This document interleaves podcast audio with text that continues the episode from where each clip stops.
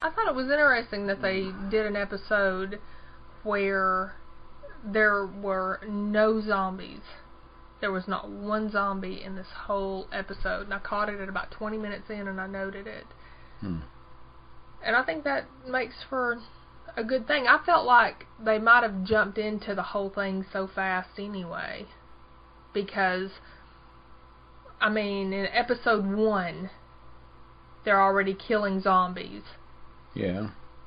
Well, that was the premise, though, of the uh, the concern, the the crisis. Right, but could they have had, like, a illness going around and kind of built us up to that or something? Well, or do you think that... So we're few just, episodes they got to well, jump into. Well, that's it. A good point. We're two-thirds of the way through.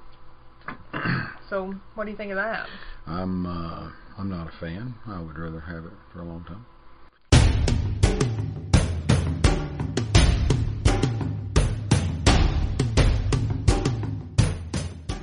Welcome to Fear the Walking prequel, Tribal Rants, unofficial podcast for Fear the Walking Dead on A M C. I'm Michelle. And I am Mike. Hey, Mike. Hey, Michelle. So, you didn't love this episode? Not much. Okay. Well, let's just go ahead and dive right into it, and okay. we'll pick it apart okay. as as we can.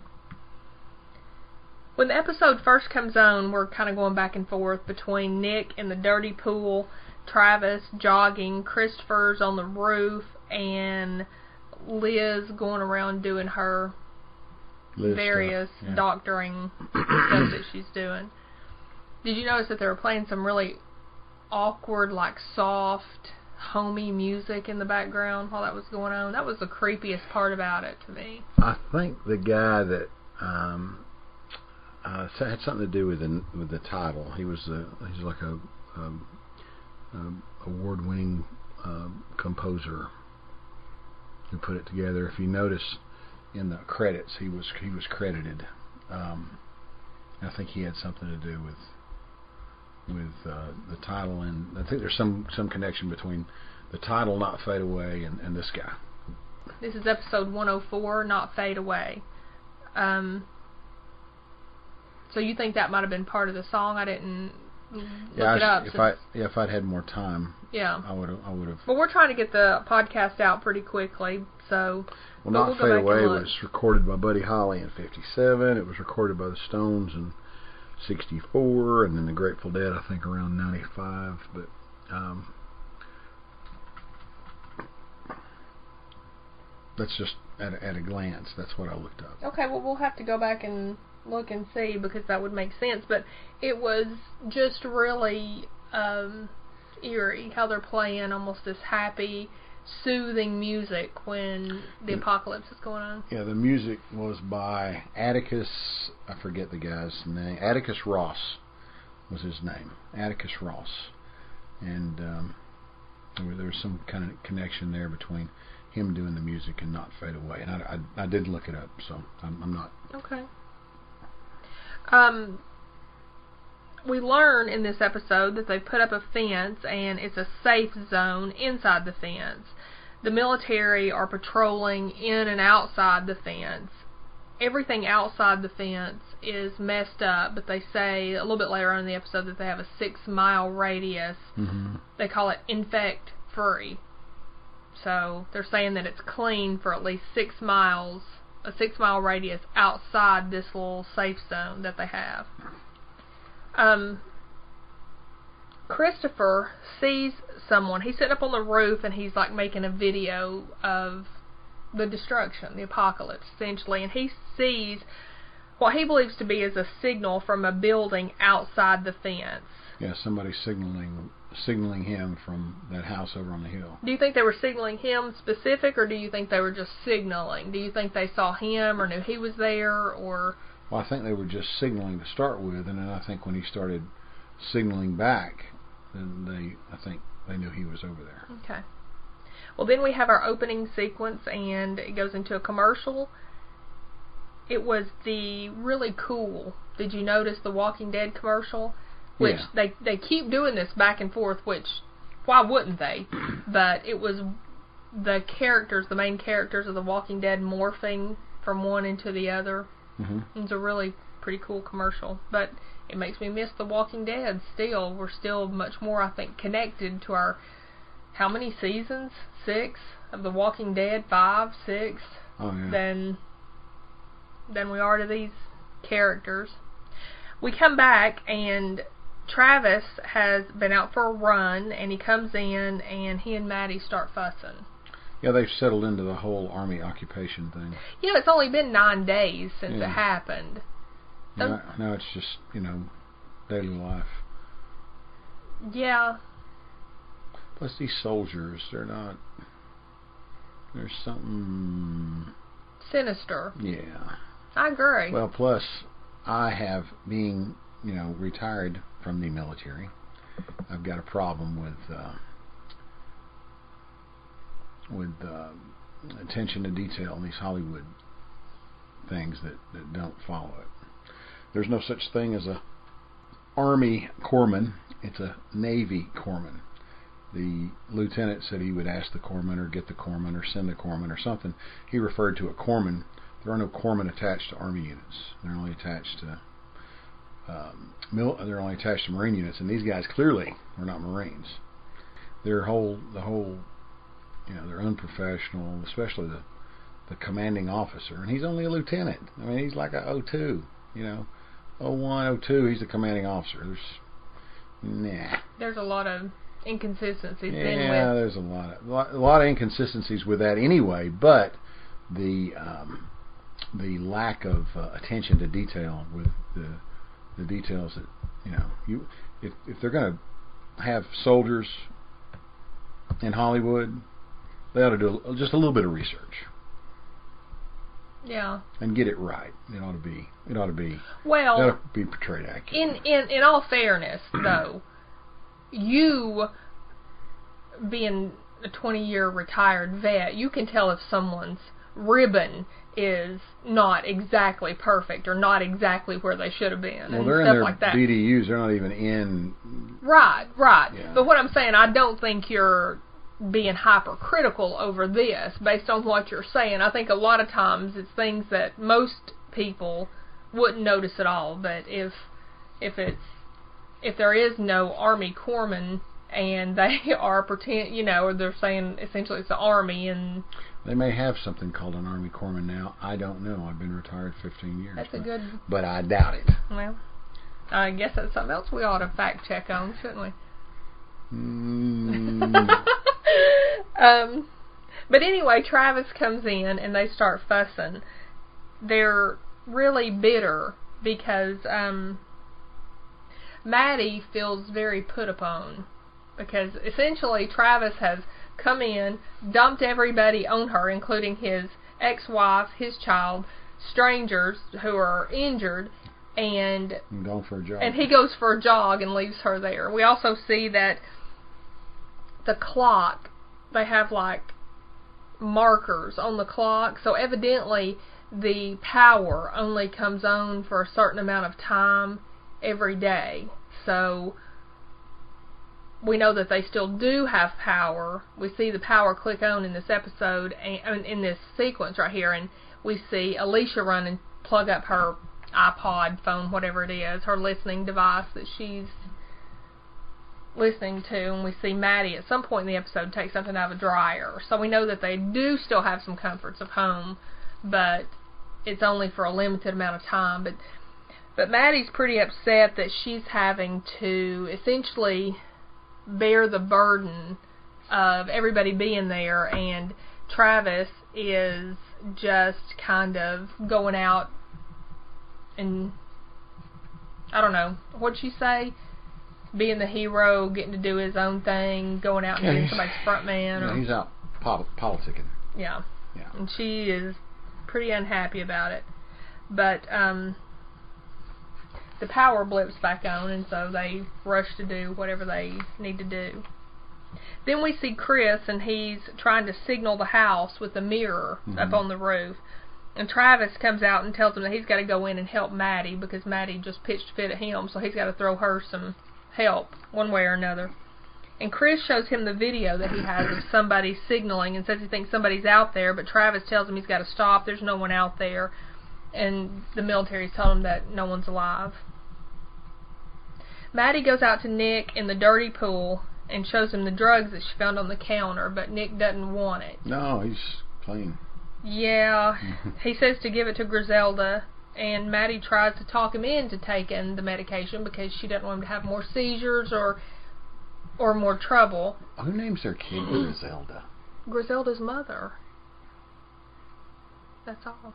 That's all I know. I mean, it's another. They're they're from another country. It could be that could be the Mary of the country they're at, or the or the Brittany, or anything. The Tiffany. But I I don't trust this at all. I don't trust Nick at all. I don't know what's going on. But let me ask you a question. Why is Nick in that filthy pool? I understand that the pool filter isn't running. I get that. But does that mean the net doesn't work to scoop this stuff out of the top of it? It's filthy. If you're going to get out there and get in that pool and act like it's hot, everybody's kind of sweaty. Does Nick look like the kind of guy that's going to exert any kind of uh, effort work? Have you seen him working on anything? No, I haven't, but why wouldn't Maddie have him clean out the pool and then go for a dip in the pool? Because he's a drug addict. Yeah, but he's okay now. Yeah. According to him, he's okay. He's okay because he's been... Well, no, we don't know. Okay. We don't know why he's okay. Well, sure we do. We watch the show. The um, military, the lieutenant, the guy in charge, giving a speech. He says they're... This is where he goes into that they're infect-free for a six-mile radius outside the perimeter, and he's telling them that they can't leave, and he's laying out the other rules. The D Z is what they keep calling it. And mm-hmm. What did you say you thought, thought that meant? It stood for dead zone, but I'm not sure. It may, yeah. Um, it's off limits to everybody. Anybody attempting to leave camp will be detained. There's a curfew in effect. He's telling them to boil the water and all that kind of stuff. They're also told that they're that they are one of twelve safe zones south of the San Gabriels. So they're not the only ones. There's other areas. And they're the lucky ones that get to stay in their home and ride this one out. In the crowd that's standing around them, some of the people are wearing masks. Why do you think some of the people are wearing masks, but... I think it's just uh, maybe the super paranoid. The paranoid, yeah. You think? I didn't know if maybe somebody was sick, because we find out that the military's doing wellness checks on people, mm-hmm. and I don't know if they're masking people up or oh. or if they're not. Ophelia's there, that's Daniel's daughter, and Griselda, Daniel and Griselda's daughter, right. And she's asking about medicine, and uh, she and Alicia are flirting and smiling and all that with the military guys out there. One of the military guys walks Travis away, and he says there's a man in the neighborhood that won't submit to the health screening, and he wants Travis's help because his wife, his name's Doug, and Doug's wife thinks that maybe Travis can help, and Travis is reluctant, but he agrees to do it. The military guy, I don't know his name, do you? The, the lieutenant? Is he a lieutenant? Is that what we've decided? Yeah, he's a lieutenant. Okay, well, we'll just say the lieutenant. Anyway, he's uh, trying to avoid a situation, and if the guy doesn't do what he is told to do, they're going to take him down, is yeah, essentially gonna, what he's saying. They're going to take him out by force. Yeah. Yeah. So Travis goes into Doug's house, and his kids and his wife are all in these hazmat-looking kind of suits, whereas that's not how the general population even right. out there is. And he goes to Doug in the bathroom, who says he don't think he can do it. Doug's just sitting there. He's all calm and everything, but he's just obviously in some kind of a panic, mm-hmm. fear mode. We flash to outside where Maddie and Chris are painting the family room. They got the door open, and Alicia walks by, and she's got their supplies. She's pulling them in like a little red wagon, so I'm assuming now that the military's handing out supplies of food or whatever people need, correct? Would that be what they're doing, do you think? Yes. Because she's pulling that little thing, pulling like a little red wagon full of stuff, and she just looks disgusted. She's disgusted that they're repainting the family room, and of course they had to repaint it because they had to kill the zombie in the, yeah. what, first, second, second episode, I and guess. And to get the zombie episode. brain off of the wall. I guess it takes a lot of coats of paint, too. Eradicate zombie blood. We flash back to Travis and Doug, and Doug says he can't tell them it's going to be okay. Travis wants him to go out there and stand up for his wife and his kids and tell them that everything's going to be okay, and he says, um, Doug asks if they will know that he's lying when he says that. So, I don't know if Doug's intuitive, or if he's just scared to death, or if he's, I don't know, or if he's maybe seen stuff that the rest of us haven't seen to this point. But we flash back to Alicia, and she is sneaking back into Susan and Patrick's house. That was the zombie woman from last time. She notices the open pill bottle still on the dining room table. Hey, and I figured out what that was. Remember how we talked about it, and I said that I thought maybe Nick had went in and gotten it? I don't think that's what it was. I think when they went in the house, there was the open pill bottle because it's sitting beside a teacup. Okay? okay. And, I'll, and I'll tell you why. I think it was already there. Um, but it dawns on me that this is where Susan killed herself, because we see the note later, remember? Right. That she left. So I think Susan took those pills with the tea because it's beside the teacup. And that's how she ended her life. And that's why she turned into a zombie. But how could... Are we just slow, you think? Because that was a hard catch. To catch that. Particularly with Nick and the drug problem and all that.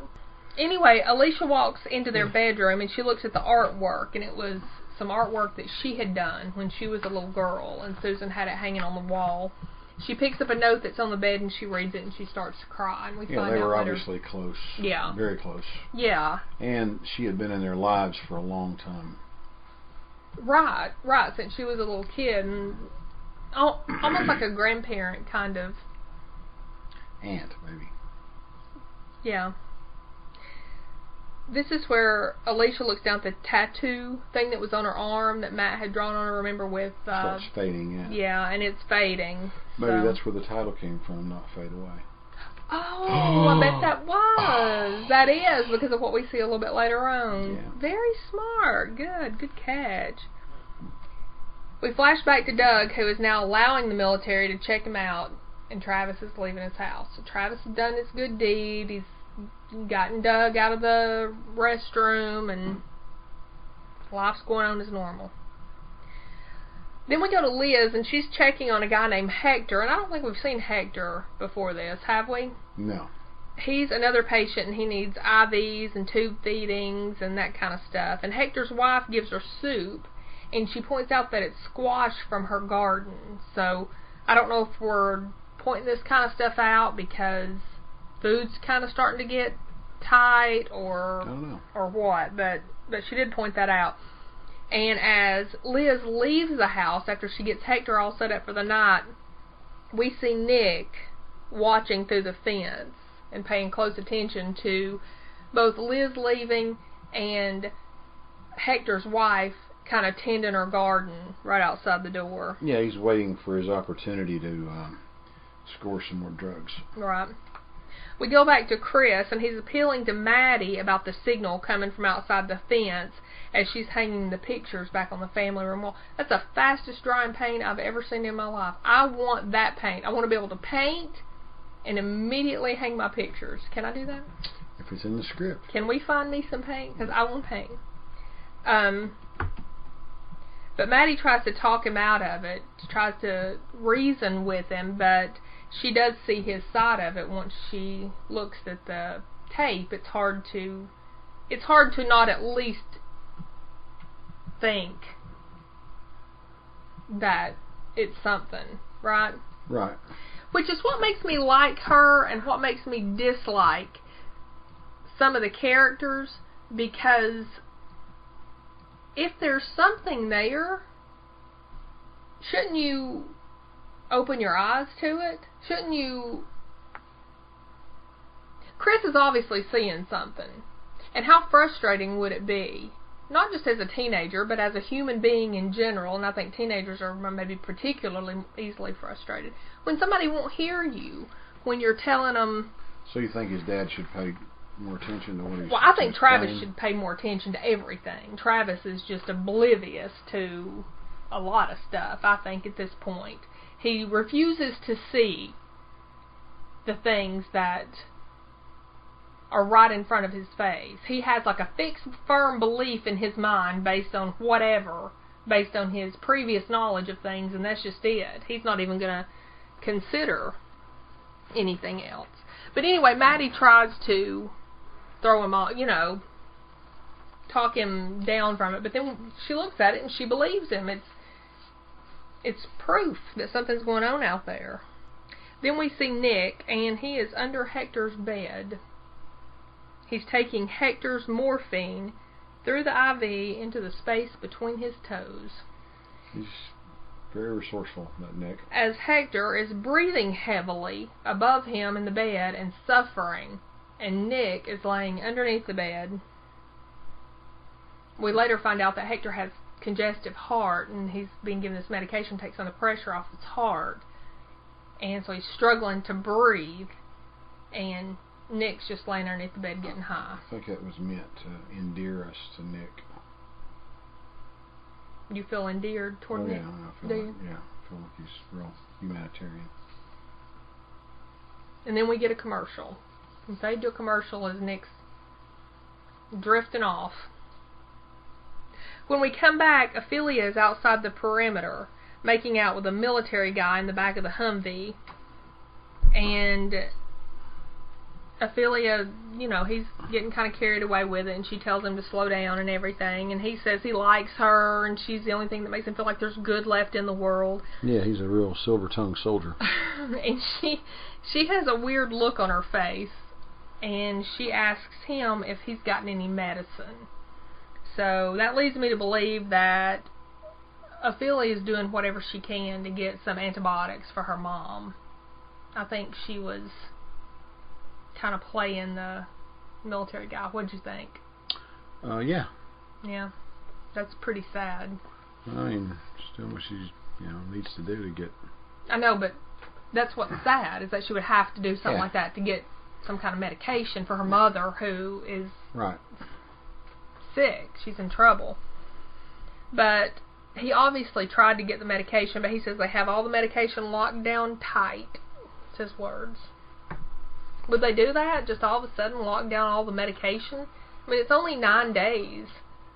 Well, I mean, I'm sure that if it's a real army unit, they would have strict controls on, you know, everything like that, sure. Yeah, but we know everything outside these perimeters is not void at this point. No. Oh, no, no, I'm sure that there's still lots of stuff to be found. So I would be surprised, and I'm kind of surprised that Daniel hasn't done something to try to go outside the perimeter to get some antibiotics or something like that. Yeah. Because, I mean, he's pretty strong-headed, isn't he? Yeah, that's uh, that's a good point. Anyway, it's nighttime now, and Maddie and Travis are having sex in the car. I guess it's the only quiet place that there is, since her house is well, the house is full of people. Hostel, I think she said, or something now. Um, but she gets immediately out afterward, and Travis is calling after her, and she just says she has things to do, and she's she's not being very warm to Travis. Even no, though, no, she just used him like a piece of meat. Poor Travis. I know. Poor Travis. I don't think Travis minded. I don't know. A whole he lot. He wanted a little, little intimate time. Travis asks what's going on with her, and she says she hasn't heard that, you know, you can't really get any information and all that. And he says he wants to know what's going on with her, that she's hovering over the kids, and she tells him that he should pay some positive attention to Chris in place of essentially uh, critiquing her parenting skills. So yeah, she's full of opinions. They're getting kind of, well, so is he. Mm-hmm. I mean, why wouldn't you hover over your children? It's nine days into a situation like this. I, my children would be tethered to me. Would, you know, I mean, uh, yeah. Who wouldn't hover over their children?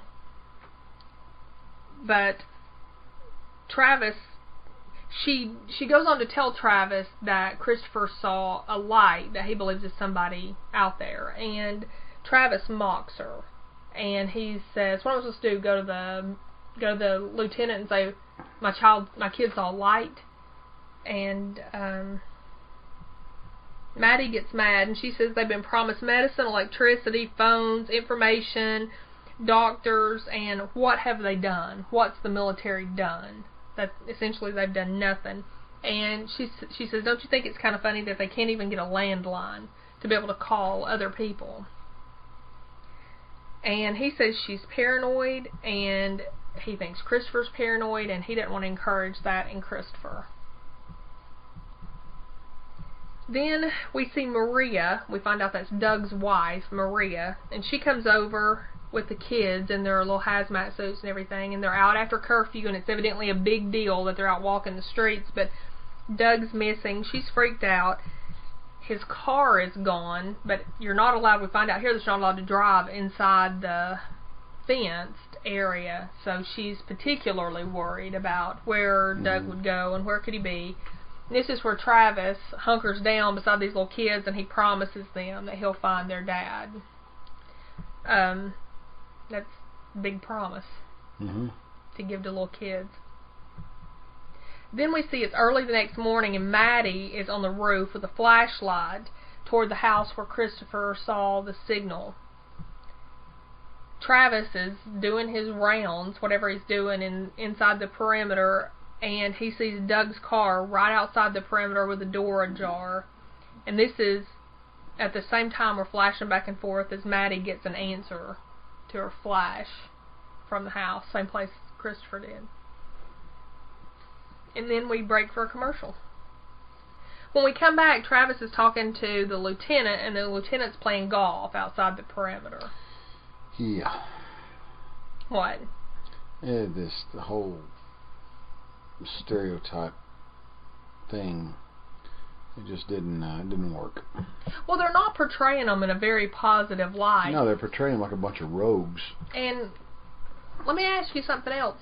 What about the military's family? Would they not bring the military's family there in order to, in a situation as drastic as this is, in order to keep? No. No, you don't think? No, you never take your family on deployment.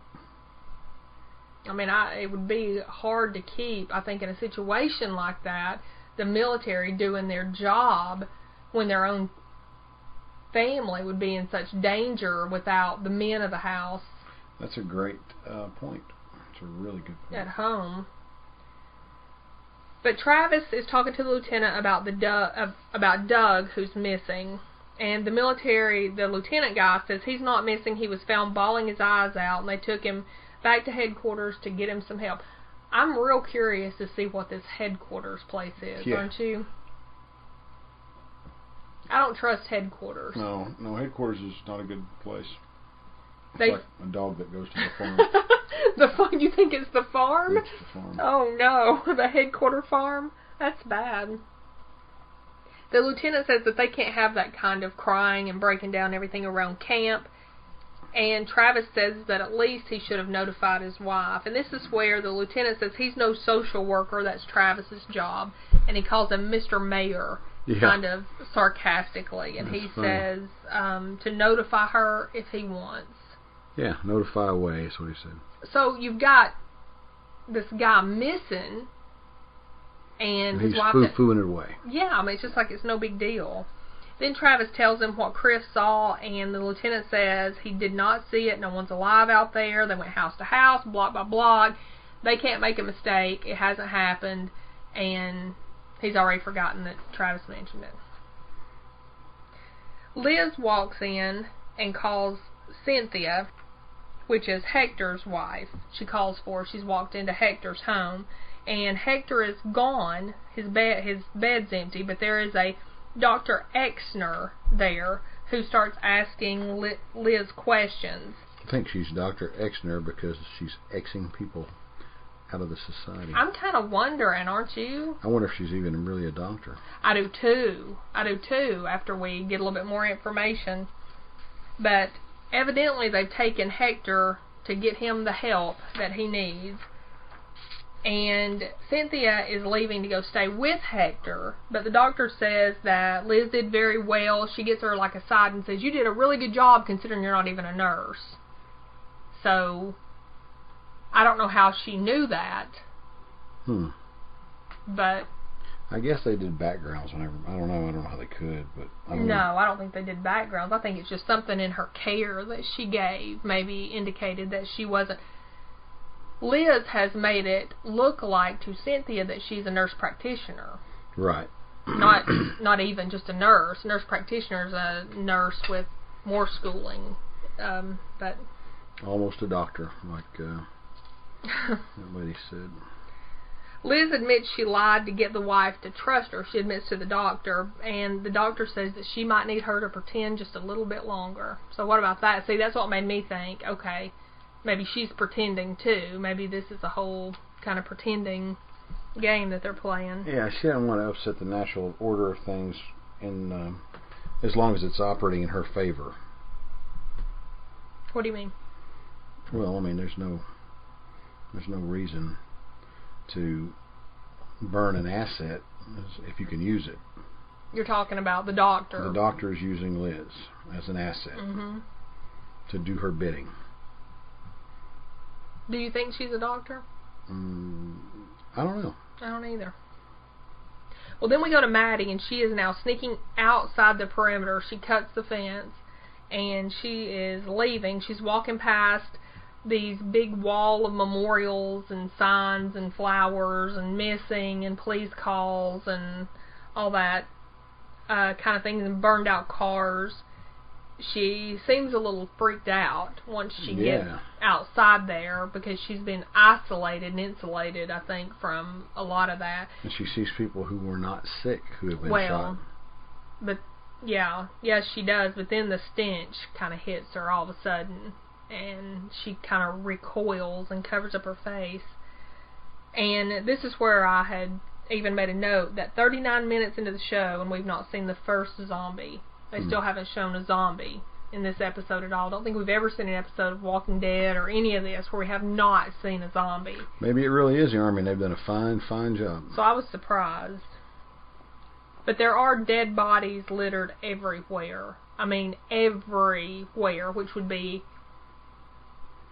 a Smelly. disease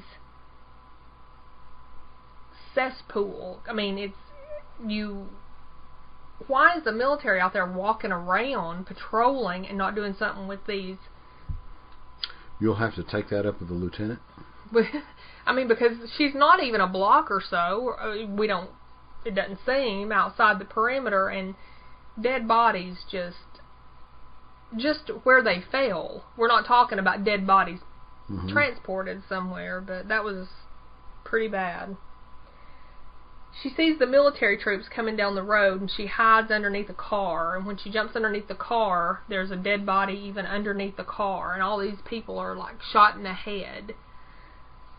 And let me ask you a question here. I'm kind of picking, but do you think there would be that kind of disarray outside this perimeter at nine days, maybe ten days? There was cars burn out, which we did see the looting, so okay. But cars burn out, the grass was overgrown and dead and brown, and it just looked... It looked like it had been a whole lot longer. Yeah, they're just probably trying to hammer home a point. They just want the apocalyptic look now. They're rushing it. Yeah, I agree. Because in, inside the perimeter, everything still just looks totally normal. And yeah, we go on vacation and come back after seventeen days, and as long as somebody cuts the grass, place looks great. I don't picture a lot of people inside the perimeter doing stuff like mowing their grass, although they may be, who knows. But, I mean, you got to get the fuel and stuff, I guess, to do that. I don't know, it was just so odd how broken down it looked out there. But anyway, then we go to commercial. And when we come back from the commercial, Maddie's still underneath the car as the military walks by. Then we go to the doctor, and she sees Griselda. She's in there with Griselda. and she says that they need to take her to the facility, which you say is the farm.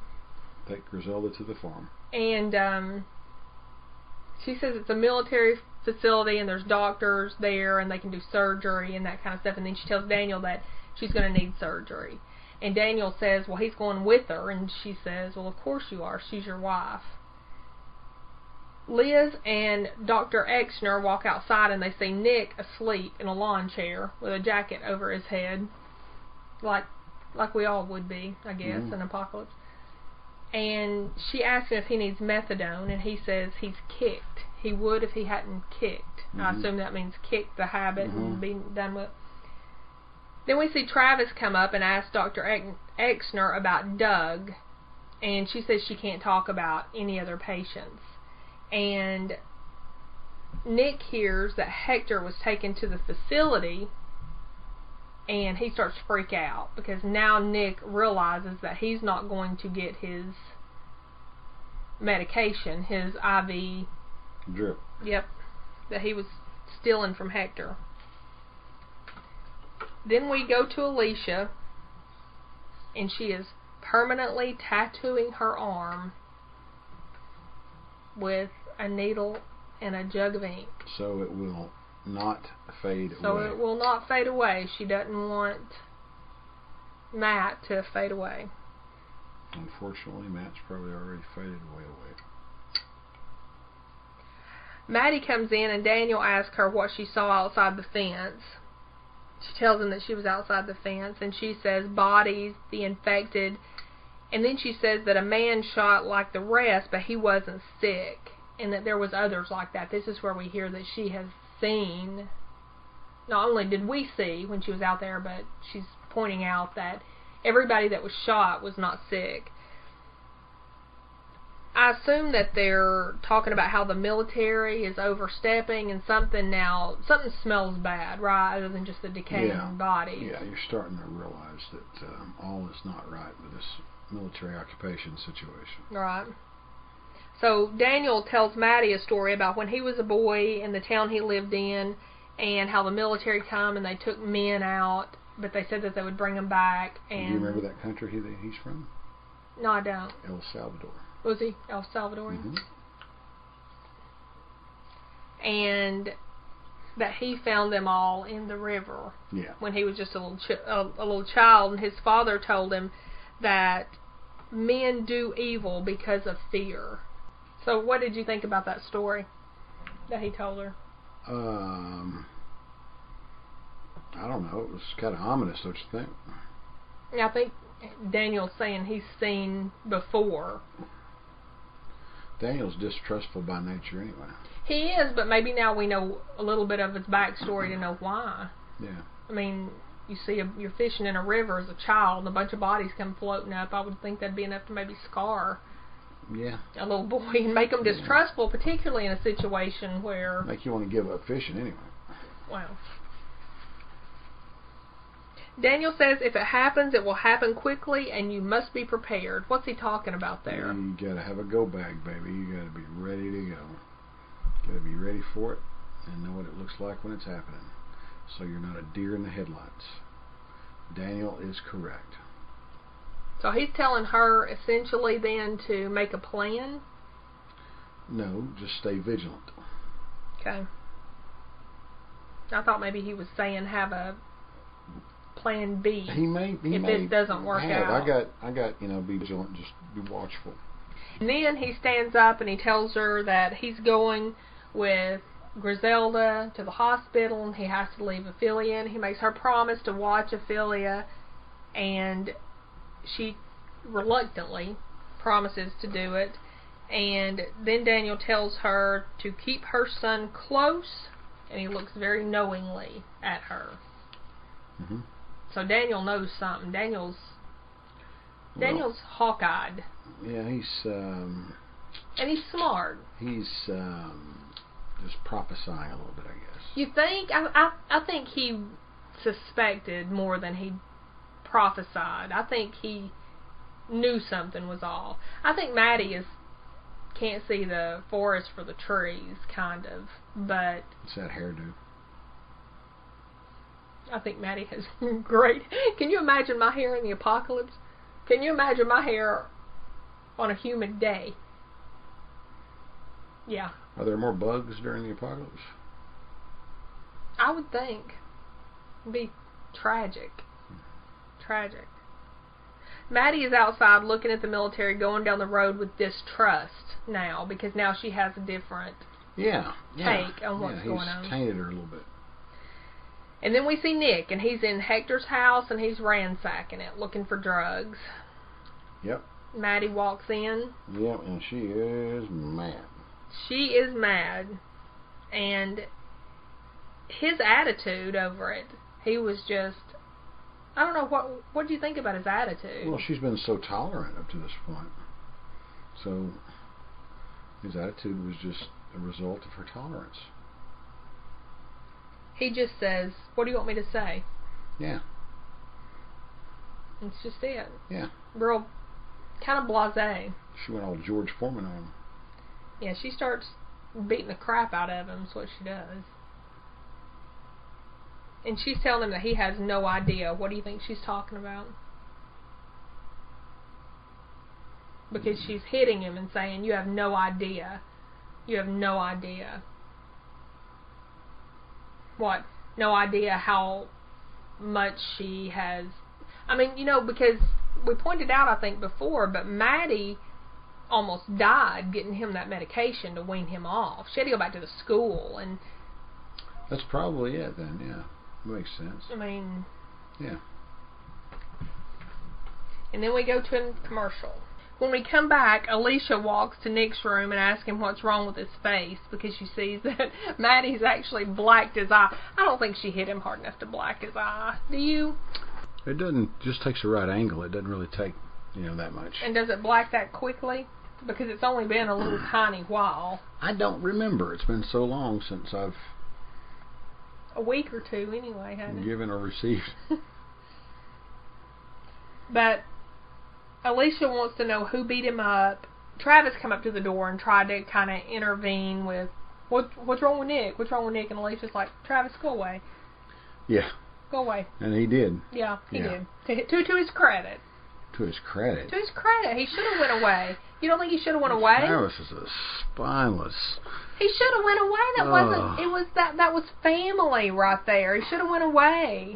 Maybe you're right, but he's just a little too quick to give up on... Yeah, things. he he had no business walking up there, in my opinion. But Alicia goes in, and she hugs him. She tells him everything's going to be okay. And, of course, he's panicked again because all that weaning and seizing and vomiting and everything else he's done is going to have to start all over yep, again because right. he's he's done his Yep, what drug addicts and, do. Then we flash to Maddie, and she's sitting in her car, shaking and drinking what I'm going to assume is liquor from those coffee oh, cups, yeah, right? Oh, yeah, she's not drinking coffee. Right. Um, and Travis comes up, but they but before he can come in, they hear a noise from outside, and they see the military coming into the house to get Griselda.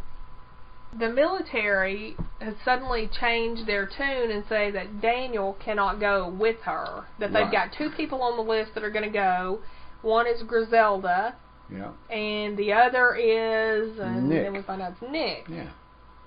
The drug addict. Nick runs, and they hit him squarely in the face. With the butt of a rifle. Yes, they do. After he's already been beat to hell by Maddie. By his own mama. Yeah, and then the army wants to beat on him a little bit. Nick's having um, a bad day. Nick's not having a great day. Liz sees them taking Nick. She's outside, and she offers to be responsible for him. For whatever that means. And they say that Liz needs to go with them to help the people who need her help. And she kind of, I don't know, she kind of waffles yeah, about she, it for yeah, a minute. She balks for a minute. But then she decides to go. I mean, she's got a kid there. How old's Christopher? fifteen or so? I don't know. He's young. Yeah. And she just, she didn't go in. They can't wait literally thirty seconds for her to go in and explain to Christopher what she's doing and that she's going to come back or something. Or, or Travis or the family that's let her stay there or anybody. She just... can't even... I didn't like that at all. Yeah. yeah. She's his mother. You don't just leave. You at least go in and say, hey, they need my help. I'm going to go help them. I'm leaving you in the excellent care of your father, and I'm going to go, but I'll be back. So she mouths to Christopher, who's at the window, don't worry, and I love you, and climbs on the back of the truck, and the truck's going down the road. Maddie runs outside, yelling after Nick, and the military people stop her, and Liza drives off, standing in the back of the truck. So then, Maddie goes back in to Travis. She turns around, and she is beelined for Travis. She's mad at Travis over his ex-wife. Yeah, she says... Who she blames for them picking Nick to go. What do you think about that? I can't figure... Well, what I think about the whole thing is I, I can't really figure out what the... They're removing the weak for some purpose.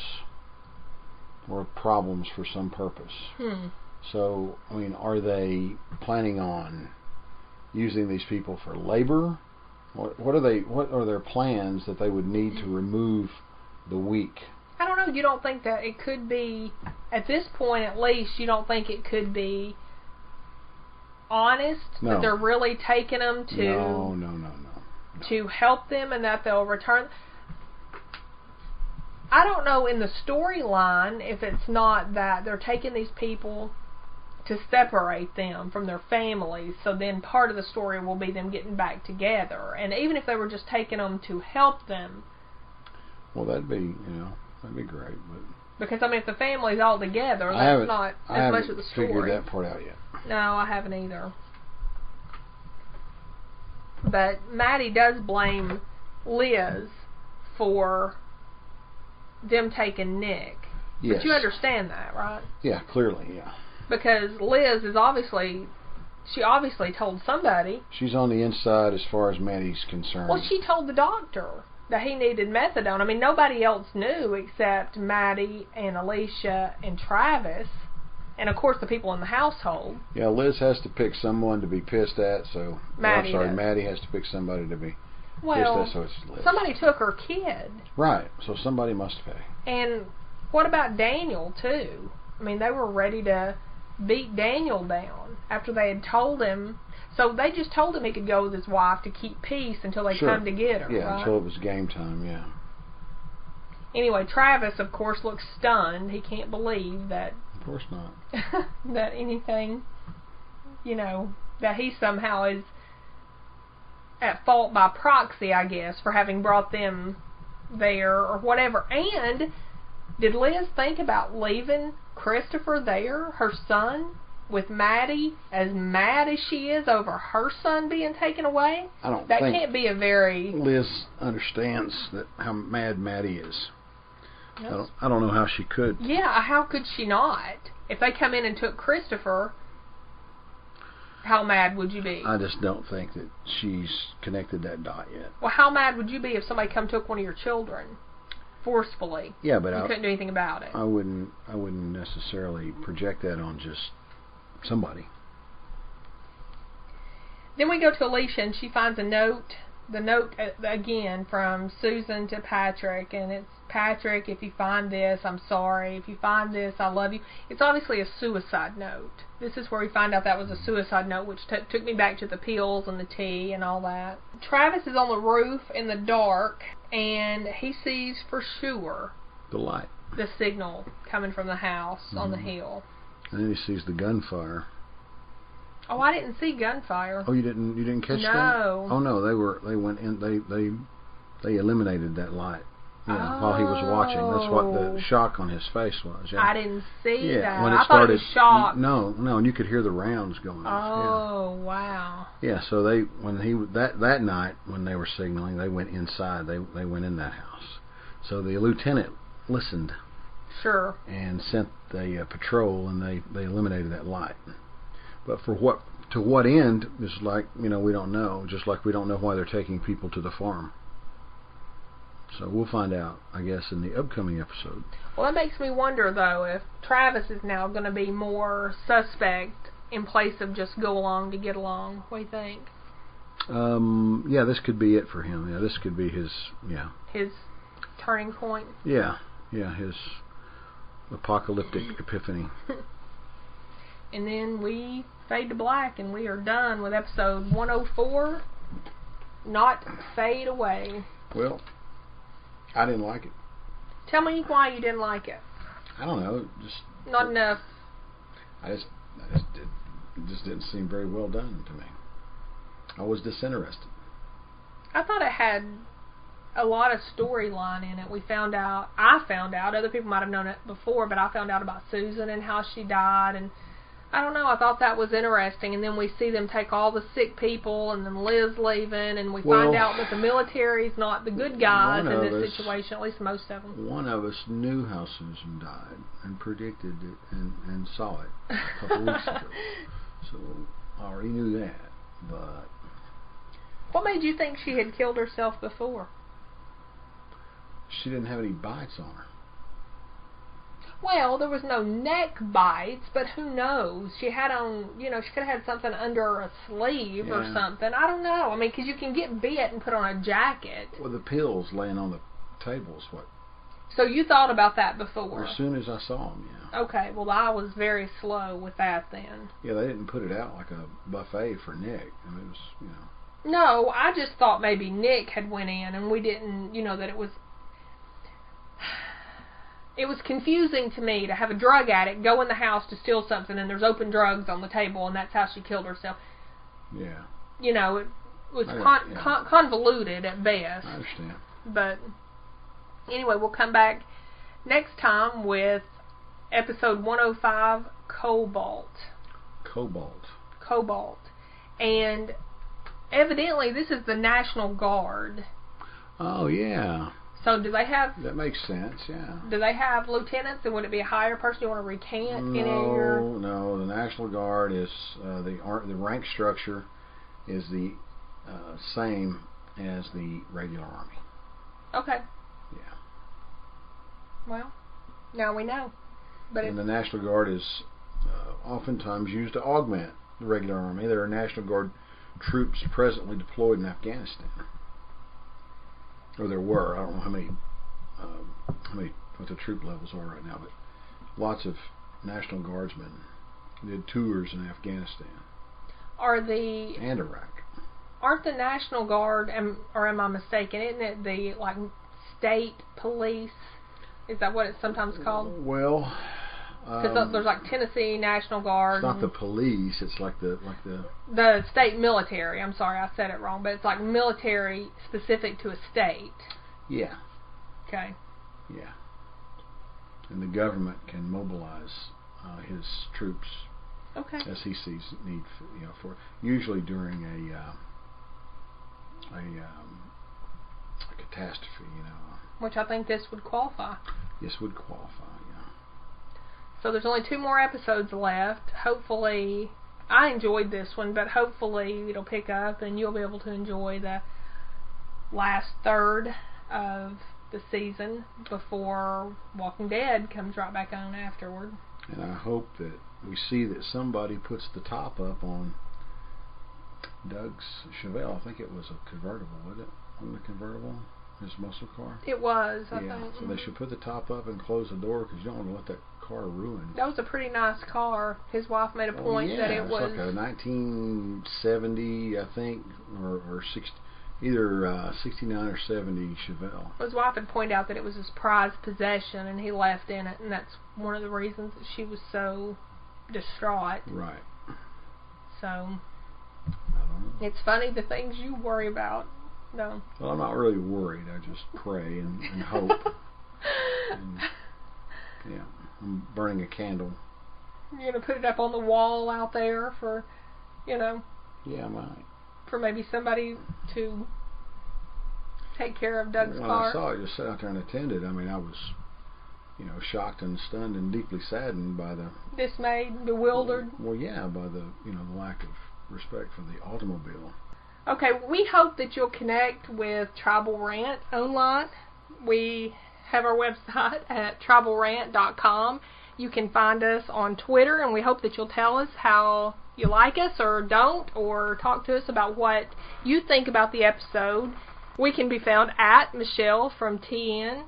Find us on iTunes, rate us, and just connect with us and let us know what you think about Fear the Walking Dead. And we'll see you next time. See you next time. Okay, bye.